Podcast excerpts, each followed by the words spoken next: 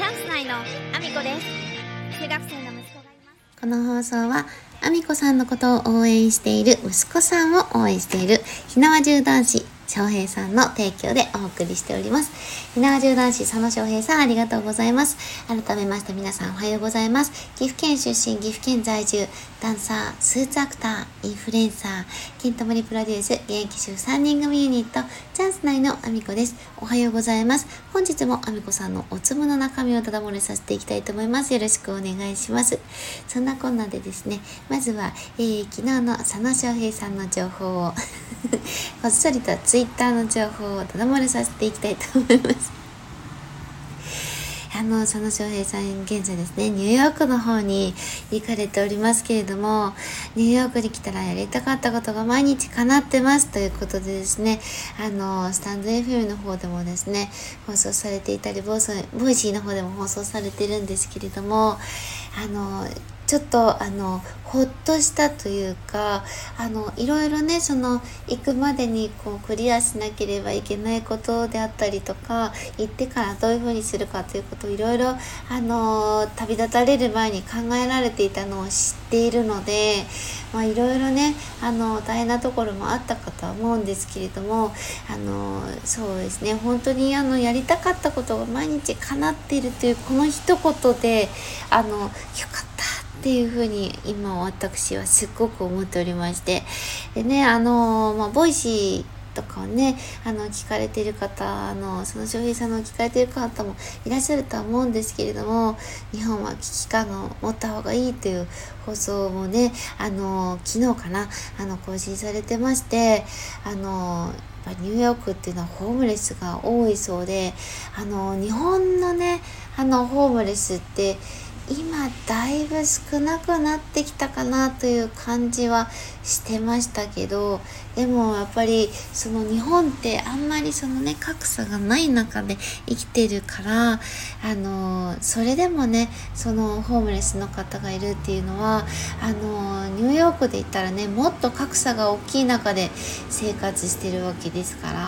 やっぱりそういう方もいらっしゃるんだなと思ってで私自身はねそのニューヨークには行ったことがなくてでもただニューヨークにはすごく行きたいと思っていてあのワークショップをね受けに行ったりとかも正直なところしたいし、まあ、まだちょっと息子がねあのきちんと成人してからのことですけどあのやっぱりねちょっと海外にももっと目を向けたいなと思っていて。であのーまあその翔平さんが行かれたニューヨークにはもともと瀬戸ちゃんがあのーずっとね1年から1年半ぐらい2年近くかなあの行っていることもあってあのニューヨークでねこんな街なんだよとかこういうことをしてるよっていうのは聞いてきた分は人よりは知ってているかなと思ってるんですけどただでもあのやっぱり現状をきちんと見てでさらにはあの日本の国をねあの客観的に見る機会にもなるし自分自身にとってもすっごくプラスになるんじゃないかなとやっぱり思うからあの佐野翔平さんのねあのボイシーとかスタンド FM を聞いているとあやっぱり自分の目でちゃんと見てこなきゃなと。あのもう危機感をねその持つことも大事だけどもやっぱり自分の目でまず見てくること。で自分自身が今までその日本では得られなかったことがやっぱり海外に転がっていたりすることも絶対あると思うし世界もやっぱねあの直接見に行くと広がるものも全然違うと思うのであー聞いていて余計行きたくなっちゃったなーなんて思いながら。放送を聞かせていただいたんですけれども、えー今日の佐野翔平さんの情報でございました。いつも勝手にダダ漏れさせてるんですけれどもまあでもそれだけやっぱりその今ねすっごく大事な一日一日を過ごしてるその翔平さんの姿を見ることでいっぱいエネルギーをもらっているのでですねあの皆様にも少しでもあの受け取ってもらいたいしそうニューヨークを見ている今ちょうどリアルタイムで見ているからこそ感じるものをですね。あの赤裸々にあの放送してくださってますので是非皆さんもあの放送回聞いてみてください、えー、そんなコーナーで本題の方に移らせていただきたいと思います。今ですねあのー放送の方ではちょこちょこお話をさせていただいてるんですけれどもあの若いスタッフがですね職場にすごく多くてでその簡単な流れとかあのレジですね。あのどういうふうに伝票を上げているのかということがきちんと把握できない状態で接客に入っていることで、まあ、自分自身が持てるカードも少ないしで言葉足らずであのお客様にきちんと伝わってなくてあのお客様からですねご指摘をいただいたりっていうことがやっぱりちょっと増えてるかなっていうのをまた昨日ちょっとすごく痛感したというかよく感じるようなことがあってあのやっぱりねこれ修理の受付とかもそうだし部品の問い合わせとかもそうだしあとはいろんなねサポートサービスがカウンターで業務としてやってるんですけどもその流れを知らずに接客ご案内をして商品を買っていただくっていうことをすると例えばお客様がねその後もお客様は買って買ったら終わりじゃなくって買った後使い続けるわけだから使っていく中で起こるトラブル使ったからこそ気が付くトラブルってやっぱりあると思うんですよね。でそのトラブルが読めていなさすぎででお客様にご迷惑をおかけしてしまうことがあったり説明不足でねやっぱりお客様にお叱りを受けることが非常に多いかなという印象があって昨日あったケースで言うとその保証期間についての説明が非常に不十分だった。あのメーカー保証だけじゃなくてお店にも保証はあるんだけれども商品によって保証年数、まあ、金額もそうですけど商品と金額によって保証年数があのお店の方の保証も金額で変わってるんですよとか商品によって変わってるんですよっていうご説明が付属していることでお客様からあのそんなこと聞いてないっていう感じで言われてしまったりとかね。あの本人は売り場で説明したつもりになっていてで結局カウンターの方でレジ作業してる時に質問されてあの正直にお答えするとそんなの聞いてないっていう風になることってすっごく多いんですよね。であの聞いてないといえばなんかその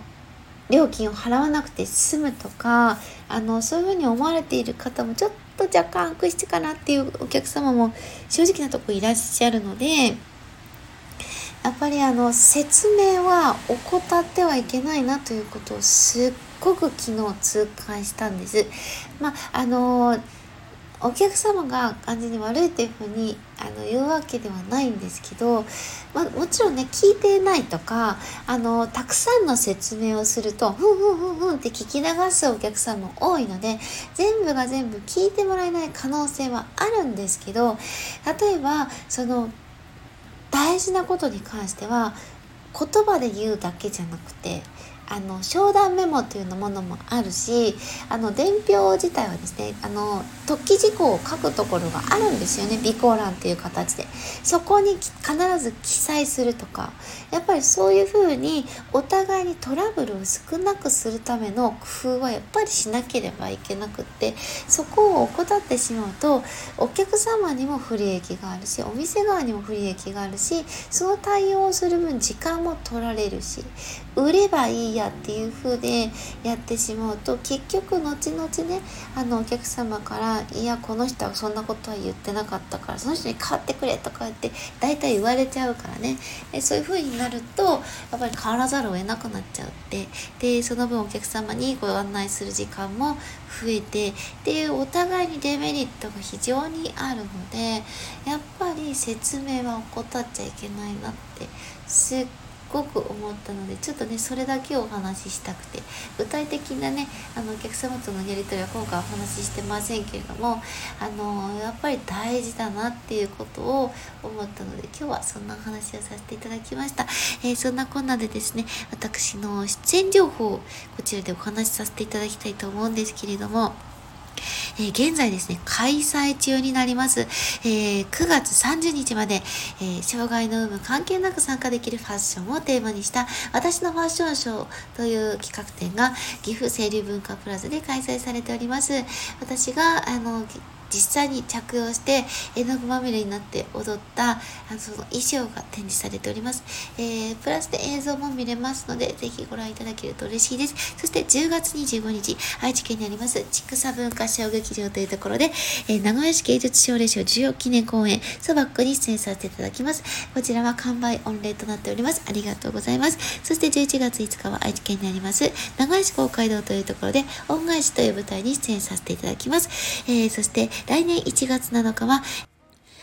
え、岐阜県にあります各務原市というところで映画祭がございます、えー、ぜひお越しいただけると嬉しいです。よろしくお願いします。そして、そして、私の SNS のフォローもよろしくお願いします。Twitter、Instagram、TikTok、YouTube のトスレツ、それからスタンド FM だけではなく、ボイシーでも放送させていただいております。放送内容別々なものになります。ぜひ、どちらもフォローしてお聞きいただけると嬉しいです。えー、そして、スタンド FM では現在、えスポンサー枠販売させていただいております。ります。えー、1ヶ月スポンサー、現在はですね、佐野翔平さんにやっていただいております。えー、佐野翔平さん、ありがとうございます。そして、えー、1日スポンサー枠、えー、1日スポンサー枠、日付指定バージョン、それから、えー、言わせたいだけの枠というものがございます。ぜひぜひ、えー、見ていただけると嬉しいです。概要欄に一覧貼らせていただいております。えー、そしてですね、11月11日は、えー、キンコング西野さんの、えー、講演会が、えー、半田市、愛知県にあります半田市で行われます空の科学館というプラネタリウム内で、えー、開催されます私はちょっと当日そのえっ、ー、と講演会にはちょっと間に合わないんですけども、その後の懇親会には間に合うので、懇親会に駆けつけたいと思っております。ぜひ興味のある方はリンク貼らせていただいてますので、ご覧いただけると嬉しいです。そんなこんなで今日も一日ご安全にいってらっしゃい。飲み方